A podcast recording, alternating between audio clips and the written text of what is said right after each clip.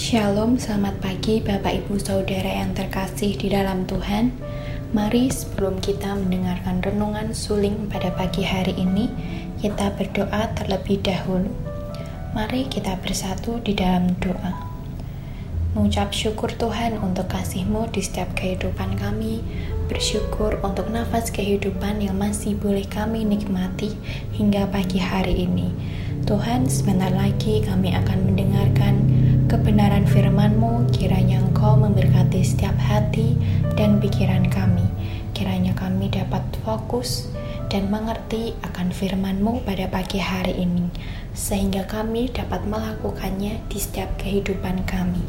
Kami mau serahkan aktivitas kami satu hari ini ke dalam tangan kuasa-Mu. Haleluya. Amin. Nats renungan pada pagi hari ini terambil dari Lukas 19 ayat 1 sampai 10 dengan judul Spirit Zacchaeus.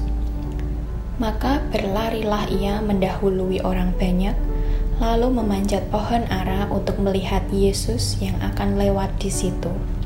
Tetapi Zacchaeus berdiri dan berkata kepada Tuhan, Tuhan, setengah dari milikku akan kuberikan kepada orang miskin, dan sekiranya ada sesuatu yang kuperas dari seseorang, akan kukembalikan empat kali lipat. Lukas 19 ayat 4 dan 8 Ada tiga orang yang bekerja di sebuah taman bacaan swasta kecil. Suatu saat karena kurang peminat, tempat itu dialihkan sebagai usaha rental kantor di mana sebagian ruangnya disewakan sebagai tempat kerja yang bisa dipakai per jam atau harian secara murah. Namun, pandemi membawa usaha rental itu juga kurang jalan. Suatu ketika, dipertanyakan oleh pimpinan, apakah taman bacaan itu tetap akan ada atau hanya menjadi fasilitas dari rentalan kantor saja. Sebab jika dipertahankan, peraturan sekarang mengharuskan bahwa taman bacaan, sekalipun harus punya izin operasi, maka hal itu harus diuruskan. Dari ketiga orang itu, hanya satu yang tetap punya spirit bahwa taman bacaan itu harus dipertahankan, bahkan dipromosikan kembali. Jika taman bacaan itu bisa berjalan, atau bahkan menjadi perpustakaan, usaha rental kantor juga lebih bisa lebih dikenal. Spirit yang bisa tetap membara demikian tidak mudah. Zacchaeus juga punya spirit yang membara. Ia bersemangat, bergairah, dan memperjuangkannya. Ketika ingin melihat orang apakah Yesus yang banyak dibicarakan dan hendak lewat di daerah itu, karena pendek, ia nekat naik pohon di antara orang banyak di situ. Ia orang dewasa, entah berapa umurnya. Ia juga punya jabatan, yaitu petugas pajak. Sungguh pilihannya memanjat adalah suatu usaha yang tak biasa. Tapi rupanya keluar biasaan Zacchaeus itu masih berlanjut. Yesus melihat, menyapa, dan minta singgah ke rumahnya di depan banyak orang. Saat ia mengiyakan, reaksi banyak orang itu negatif dicatat oleh Alkitab, mereka bersungut-sungut.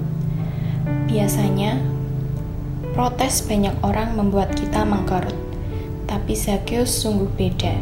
Seketika itu juga, justru ia menyatakan pertobatannya dengan janji pada Tuhan, ia akan bersedekah dan mengembalikan secara lebih apa yang pernah diperasnya.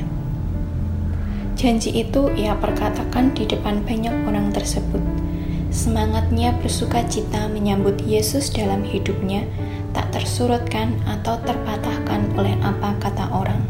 Bahkan ia menyatakannya dengan tindakan. Saya merenungkan, saya tidak punya spirit seperti Zacchaeus.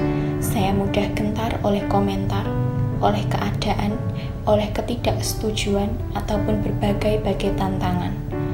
Gentar saat tindakan kita tidak baik, itu harus tapi jika kita bertindak baik, apalagi benar, dan memuliakan nama Tuhan, perlu belajar tidak gentar dan tetap membara melakukannya.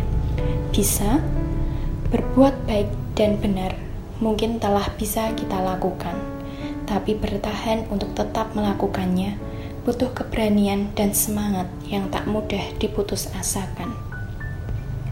Pokok doa kita pada pagi hari ini untuk guru-guru sekolah minggu, para pelayan firman, dan pelayan altar yang melayani agar diberi kekuatan, kesehatan, dan hikmat dalam melayani. Sekian renungan pada pagi hari ini.